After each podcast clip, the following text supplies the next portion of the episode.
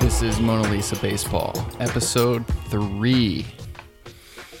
It's July 25th, and it would be hard to explain how excited I am to be back. Uh, there was a four month break that was not intended. Our recording studio got sold. Uh, hope dwindled. I honestly didn't know for sure if the show would go on. And uh, here we are, episode three. Um, I am so ecstatic to be back at uh, just such a such a perfect time for optimism, uh, where things COVID related and all that stuff can make things feel so bleak, natural disasters, all those things those tend to be the very best of times for brilliant um, explosions of optimism. And I think we're here right now. And uh, the last episode that was recorded was uh, first day of spring. and here we are in the middle of summer.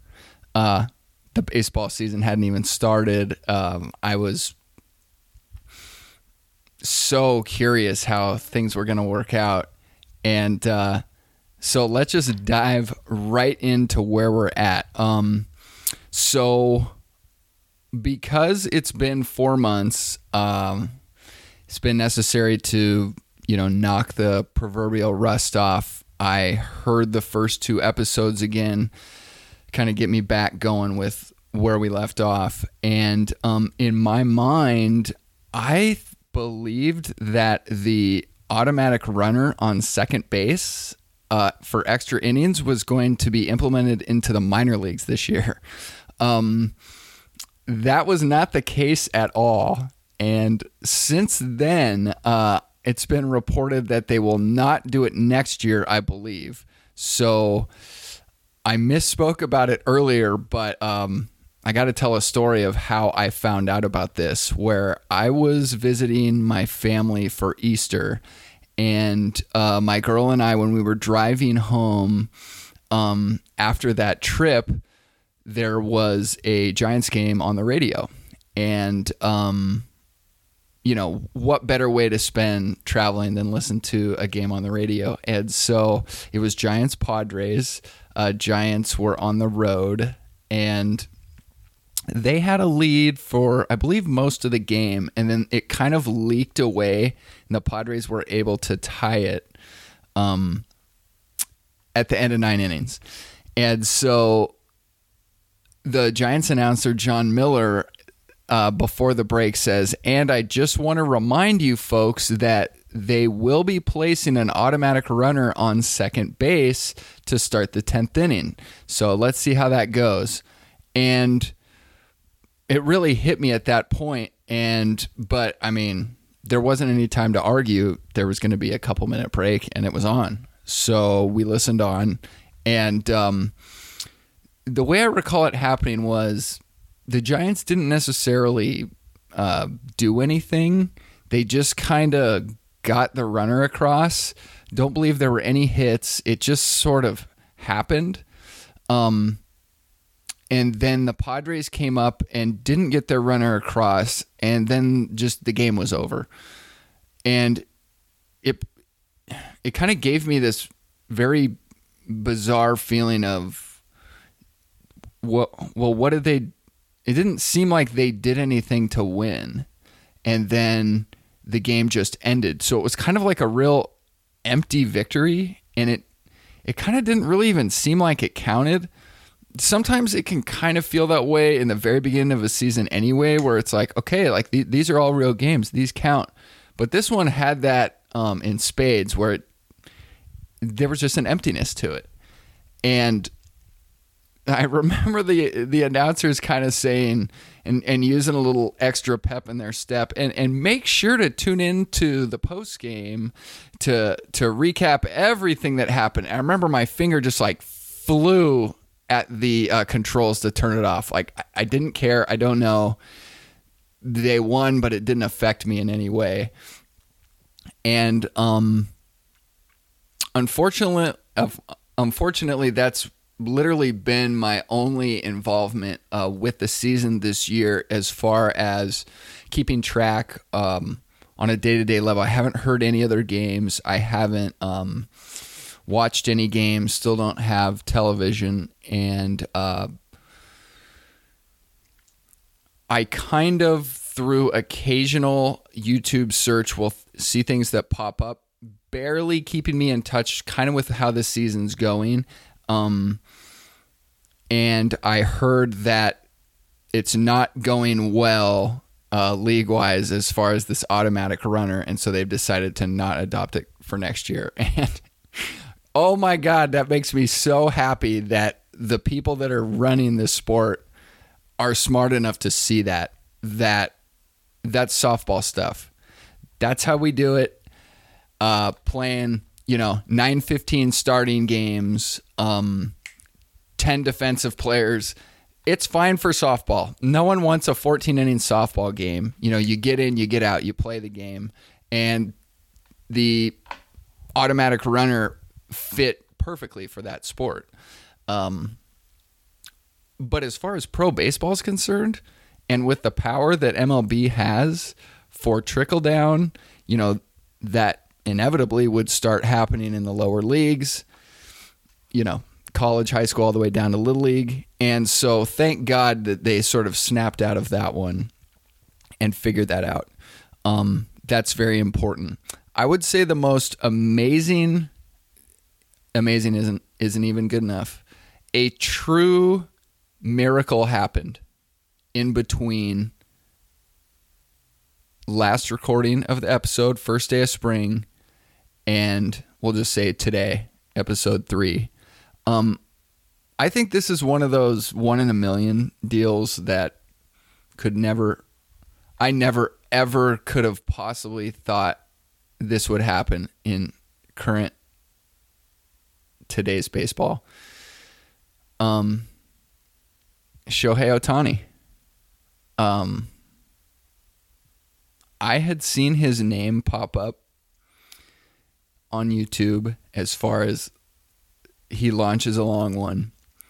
And I knew there was a slugger plan for the Angels, but I never actually saw him swing.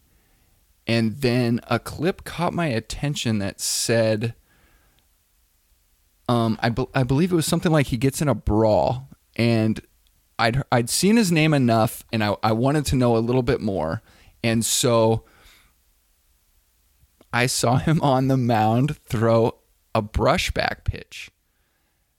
And I got really, really confused for a second. Wait a minute. Are we are we are we dealing with the same guy here? Uh checked my names and I found out that it's true that a absolutely slugging American League player plays defense by pitching. I never thought this would happen.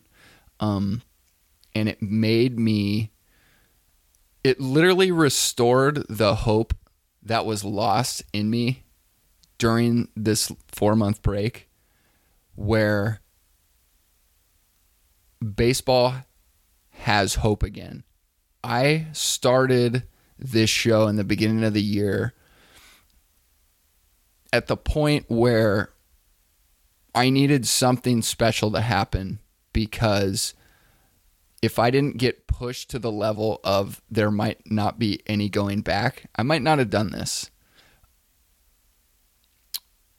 I didn't have any faith in the owners, the commissioners, um, the media. The way that they were portraying everything was so wrong to me that um, I, I had to do it.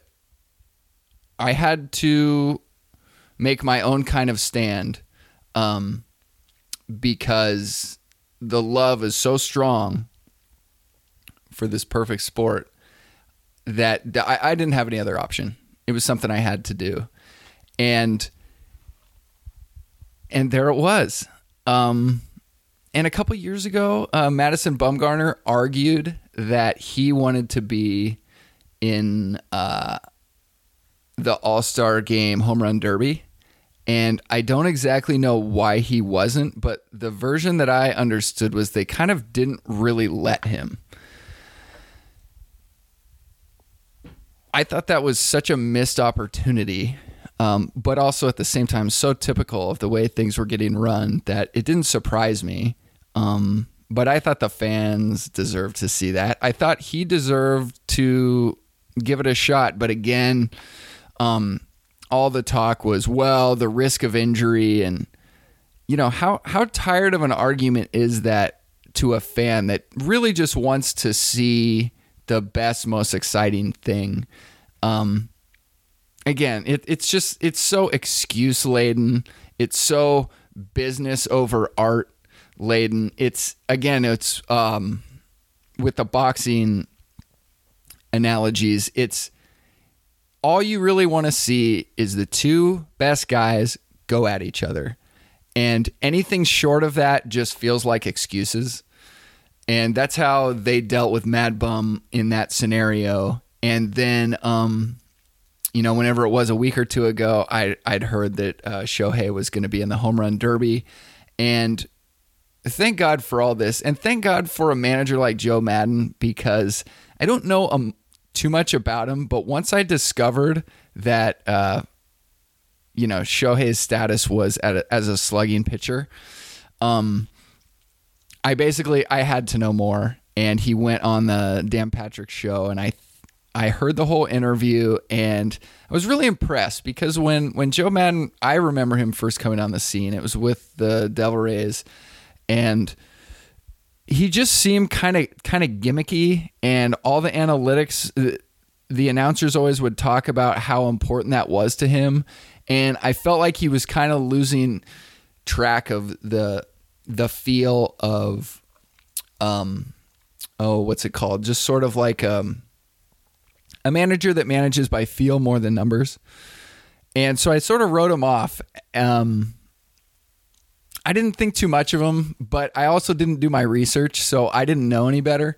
Hearing him in a 15 minute interview just talk about the sport made me realize I love this guy. And uh, one thing that I loved that he said was something to the tune of, "I've been doing this a long time. I, I was a manor, man, uh, minor league umpire. Oh my god, excuse me, I'm still very excited. Um, I was a minor league manager." and I've had, you know, thousands of games to sort of refine all these things that I do. And not just games, but thousands of days, um, dozens of seasons, just accumulating, putting his time in and seeing what works. And he's not going to be a guy that is going to ignore that his pitcher can slug or his slugger can pitch. He's going to do, in my opinion, whatever seems best for his team to win. And that's really important. So I'm just so happy that um, Shohei ended up to play for a manager and a team that let this happen. And it kind of gives me the hope that all of my dreams for restoring what baseball ought to be actually can happen. And yes, the show will go on and it's going to go on. We're marching towards nine episodes. 360 minutes, and let's just continue on.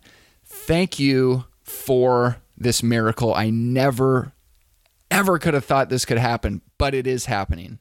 That's the important thing. It's happening right now.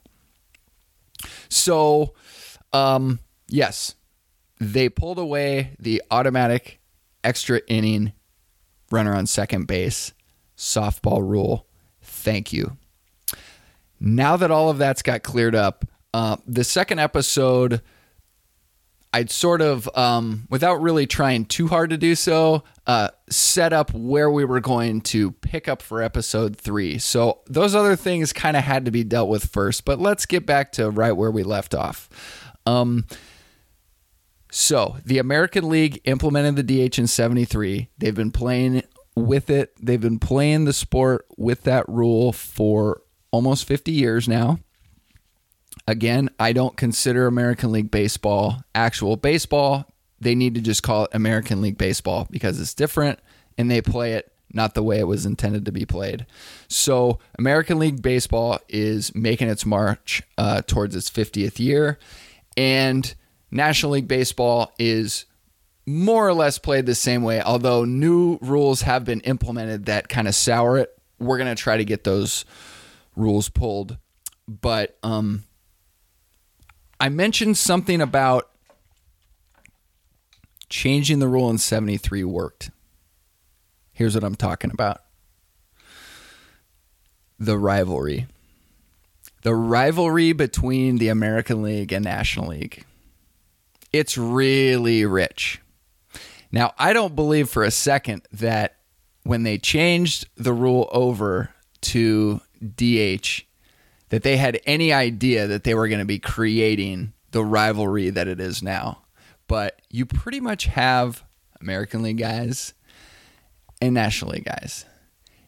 You pretty much, sh- oh, sorry, I shouldn't say guys, American League people and National League people it's not all that easy to be a huge fan of both because you kind of you've almost taken this should pitchers hit as a principle to how you uh, interact with the sport.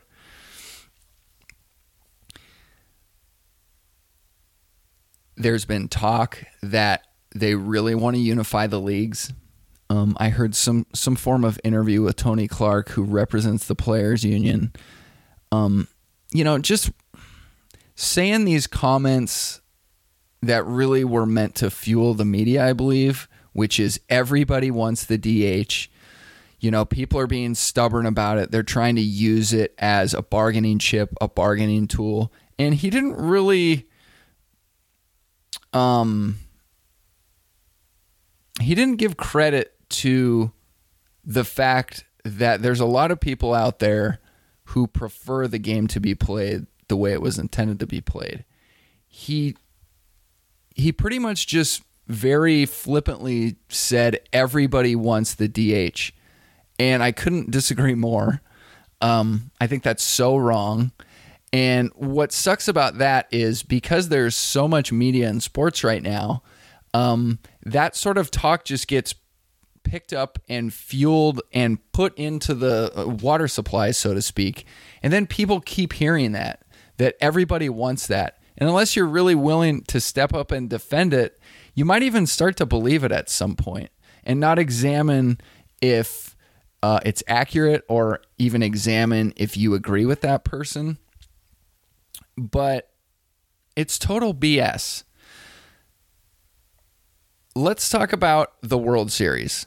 Um, and interleague play gets mixed into this. Um, I'm not I'm not an interleague play guy. Uh, I thought, especially once the leagues were separated into DH and non DH, um, that it was made it kind of even cooler to only meet in the World Series. Um, but I can't forget that when interleague play got implemented and I was a teenager, I was really, really excited to see Barry Bonds hit in Fenway or in Yankee Stadium. Um, the opportunity to see an old ballpark like that, my home team, it made me very excited. Uh, and I understand that there's an excitement level that can be appreciated through that. But I have an idea. How about instead of how should I put this? There's too many interleague games in a season. Um, the rivalry teams need to be playing. Interdivision needs to be played much more. Um, I think a series a year is plenty, and we'll just use the you know the NL West versus AL West. Uh, you play a series, a four game series against one of the teams in um, in the division, and it doesn't always have to be west on west, east on east. You can mix those up um, each year, but just for example's sake, you know, the Giants would um, go to Oakland one year, um, and then you know the next year maybe the Yankees would come to San Francisco. You know, whatever. But one series is enough. Let's let's baby this rivalry. It's it's so effective and it keeps things um I don't want to try to over explain it because if you're a sports fan, you know what a rivalry means.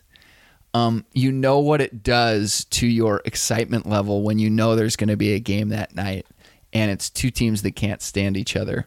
Well, in this case, we have two leagues that think they're the Premier League, and I love that. So when the rules actually changed, they created something that's very, very powerful now. And stripping the sport of that and stripping all of us of the benefit of being able to say, you know, the fucking oh man, I was gonna say something foul. I'm not gonna say it, but uh, we'll just replace it with the word stupid. Oh man, the Giants versus the stupid Yankees. I think there's a lot of power in that. Let's not give that up. And the only way I can accept ending this sort of DH versus non DH rivalry is hey, let's all go back to playing National League rules the way it was intended, regular baseball. Let's all go back to do that. But if if we can't settle, if we can't get the American League to ditch the DH, then let's just leave the DH over on one side and regular baseball on the other and let's continue on. That's what needs to happen. It's too risky to unify the leagues. It's a bunch of BS. I don't see why that's important. We need to maintain things that uh, have their interest, maintain interest in the sport, and this is one of them.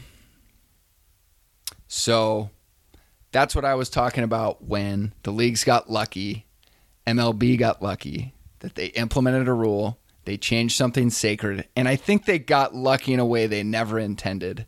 Um, I I'm willing to give it up in a second, but let's not make it even worse under the guise of unifying the leagues. Um, it's not going to make it better. And I think more importantly, even than not going to make it better, is um, you've almost, almost lost a guy like me that has a love and a passion for the sport that's so deep. It um, anybody that we'll just put it this way all humans know that there are certain things in life that affect them on an emotional level. Baseball is one of those for me. And I'm pretty positive you will 100% lose me as a fan if the National League goes DH. I can almost guarantee it. And I know I'm not the only one that feels that way. That's risky. That's really risky to try to attract new fans by um, kicking the old ones to the curb. Uh, it's not going to work. That's not going to work. Not going to work. So, moving on to something that I wasn't able to dive into on episode two, but got a little bit more time today. And uh, let's talk about that old Machine Strike Zone. So, again, I believe that it's being experimented with in the minor leagues this season. Um, I've not seen a version of it. I've had a lot of thoughts in my mind. Well, what are we really dealing with here? Um, is this going to be like, uh, is this going to be like tennis, where there's almost um, triangulation working? Is there going to be a uh, like a red light that said that flashes when it's uh, a strike, no flash when it's a ball. Um, kind of the more comical version that I, I first thought up was almost a Jetson style robot that stands where the ump stood, and uh, you know the arm goes out for a strike, and um, you know while they're watering down the field in the fifth inning or whatever, um, someone walks out to the ump and uh, squirts in some oil you know keeps it uh, keeps its movements working well. Um, you don't want it to jam up with too many um, you know, dust clouds, people sliding into home. Uh, you got to keep that guy looped up.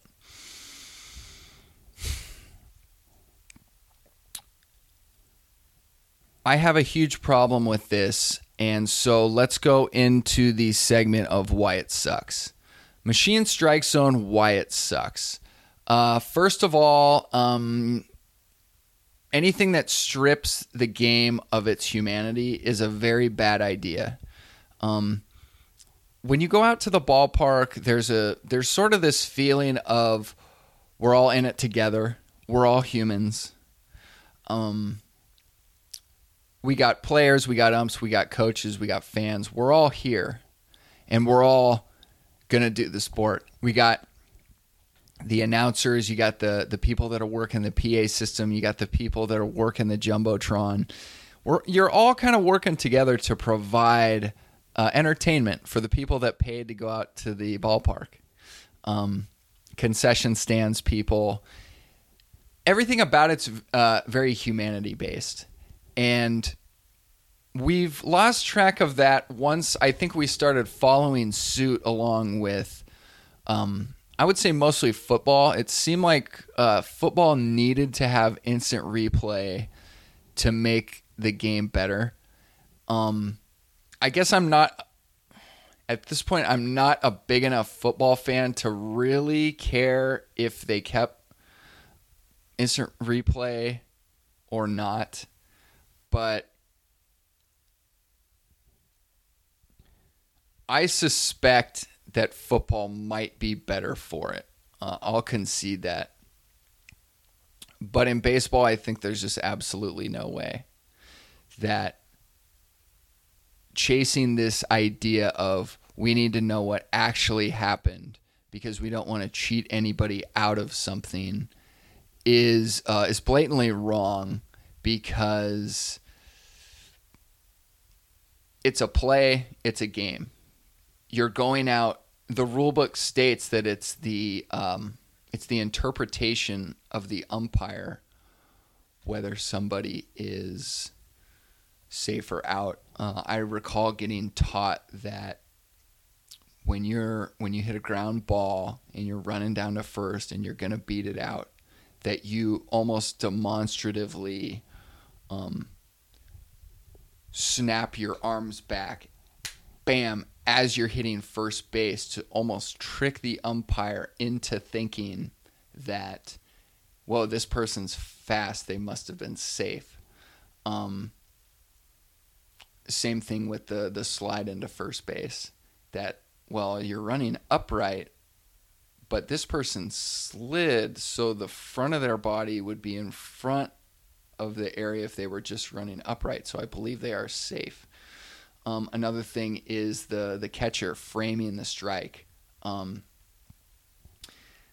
all those things are important towards um, the the play unfolding and trying to convince the umpire that uh, something good happened for their team. Um, I think that creates a lot of flamboyancy that fans pick up on and appreciate, and this idea of a machine strike zone of what actually happened will make a slow game like baseball more boring, less interesting. Because how many times have we heard the strike zone's armpits to knees, but an umpire won't call a strike above the belt? Um, variety in umpires is really important. Think about this. A manager mm, this is a this okay. Uh, you might even want to close your eyes for this one. Imagine a pitcher throws a ball and uh, the red light doesn't go on or the Jetsons umpire uh, doesn't react behind the plate, and the coach thinks it's a strike because his player reacts in a way where it goes, "What? That's not a strike." Imagine the umpire. Sorry. a manager going out and getting in the face of a robotic umpire, turning his hat backwards, you know, spitting all over the place because he's so freaked out, and opening up, being so pissed off, instead of kicking dirt on this umpire, he's going to gather up umpire, go to the umpire's back, open up um, an area of open up a panel and start pouring dirt in so that the umpire, the robot, basically dies because it gets dirt in his system. Um, it's always exciting when the manager goes on the field and gets into it with an umpire. You do not want to lose that in this sport. The history going back into umpires and coaches having vitriol towards one another is just too rich. And the footage is so good. If if if anyone's salivating for some good confrontations, uh, go to YouTube and look up some Earl Weaver stuff. Classic. It's so good. Um, Lou Piniella. Oh, rich. Throwing, picking up bases and throwing them it provides the fans with something to boo at or cheer at. Again, you pull out this rule of umpires aren't accurate enough. You're going to lose humanity in this game that won't make it as interesting. Because in comparison to going to a Broadway play, anything can happen. It doesn't really matter if the person says their line perfectly. What matters is how they do it. And that's what we're all there to see is how these players, these umpires, these coaches are behaving in order to to put a, a victory on the board, to put their team one step closer to making it into October. That's what makes the sport interesting that's one of the things that makes the sport interesting. So if you're consumed with what actually happened, um, you play the long game on this, you're going to find yourself being very disappointed and confused and not really understanding why baseball just doesn't seem as important as it used to. Why not as many people are tuning in. Um, why the sport seems to be shrinking, why it doesn't seem to be able to keep up like it used to with other sports in terms of its own popularity. Um, it's going to go the wrong direction for um, this mad, incessant desire to grow the game. These sort of things will make it go the opposite way. And guess what? When they start going the opposite way, the temptation to change more rules and more rules will go up and up, and we won't even recognize the sport that's been going um, professionally since I believe the 1880s. It's a big hit. That's a big hit to American history. A lot of people across the world that's one of the main things they think of when they think of America and what defines it from other places. Hey, we invented the sport. It doesn't matter if we got the idea for the sport uh, from Rounders or from Europe. Of course, we're going to have European influence. That's where the white man came from. But baseball is ours. It's ours as Americans. And don't don't fool yourself into thinking that we're going to be able to know who the true champions are because now we know what actually happened and umpires are fallible and computers aren't. It's not going to help the sport. It's going to make it worse. And that reminds me to make sure to talk about this thing that kind of slipped into the game um, slowly and kind of just became a mainstay, similar to the um, uh, visible invisible first down line on the football field. That I think that I don't know. I'm not a football purist, but w- once they started showing that the player had to cross this line to get a first down, that seemed like a a good benefit to the TV viewer. But don't get it twisted. There's no yellow line when you go to a football game. That was just for the TV viewer. Now, with baseball, on the television, they slipped in this virtual box of a strike zone. And what this did was it started making people think that the umpires don't know what they're doing because they could see clear as day whether the ball was in the box, on the lines of the box, or outside the lines of the box. And it started this thought process that, you know what? Umpires aren't good enough. They're wrong all the time. And because of this, we've given up the most important thing in baseball the moment of drama. Person slides into home plate. Instead of the umpire signaling what happened, signaling for the crowd to either moan or cheer wildly. Let's go to the computers. You're not going to be able to cheer for a play that happened four minutes ago and the computer says yay or nay. You're not going to have that same excitement level, uh, which is one of the reasons we go to the park for entertainment, for that value of, you know, being one with the other five to 60,000 other fans that are watching what you're watching. So you got this box, and anybody that wants to look up old highlights, ask yourself this question Is it more appealing to watch old highlights where there's no box that shows where the pitcher threw it? Doesn't it kind of take your eye away from the sport that's actually happening in front of you? It almost, without even trying, it focuses your mind on what part of the box or the proximity of this box in relation to where the pitch went instead of just watching what your mind completely understands. Um, here's a good example for you. Ken Griffey Jr. Um, at some point, I think it was the early, maybe mid 90s, um, had homered in seven games in a row. And um, I'll never forget this because I was watching Sports Center, I think. It was either Baseball Tonight or Sports Center. Could even have just been ESPN, but they interrupted their broadcast and they said, okay, now there's something special going on here. Ken Griffey Jr. is coming up to bat. He's homered in seven straight games. Let's see what happens. And if I remember right, Ken Griffey homers on the very first pitch.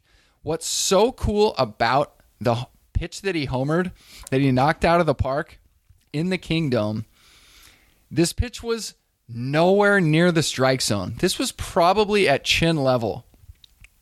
Griffey was so in a zone that I don't think he even cared where the pitcher threw it. It was almost like, yep, as soon as the ball leaves this guy's hand, I'm knocking out the park. Doesn't matter. I'm hitting it out. And that's what he does with this pitch. You don't need a little invisible I'm not using the right word. You don't need a little box to tell you that this pitch was high. Your brain and your eyes automatically understand what's going on.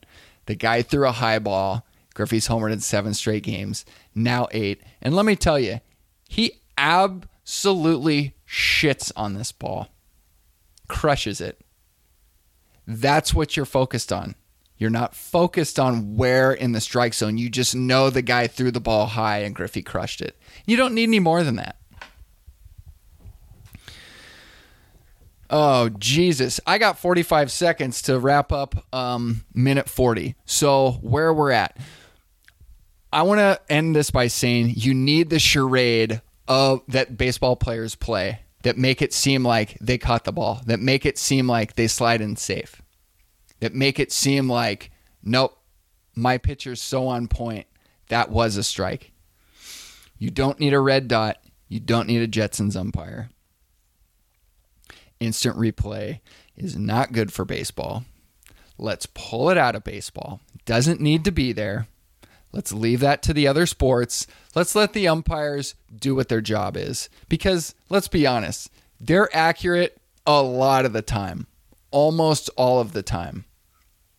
And we need that to stay because we need baseball to represent as close as it can, um, or at least for a lot of the game, what it meant in the late 1800s, all throughout the 1900s, and where we're at now in 2020.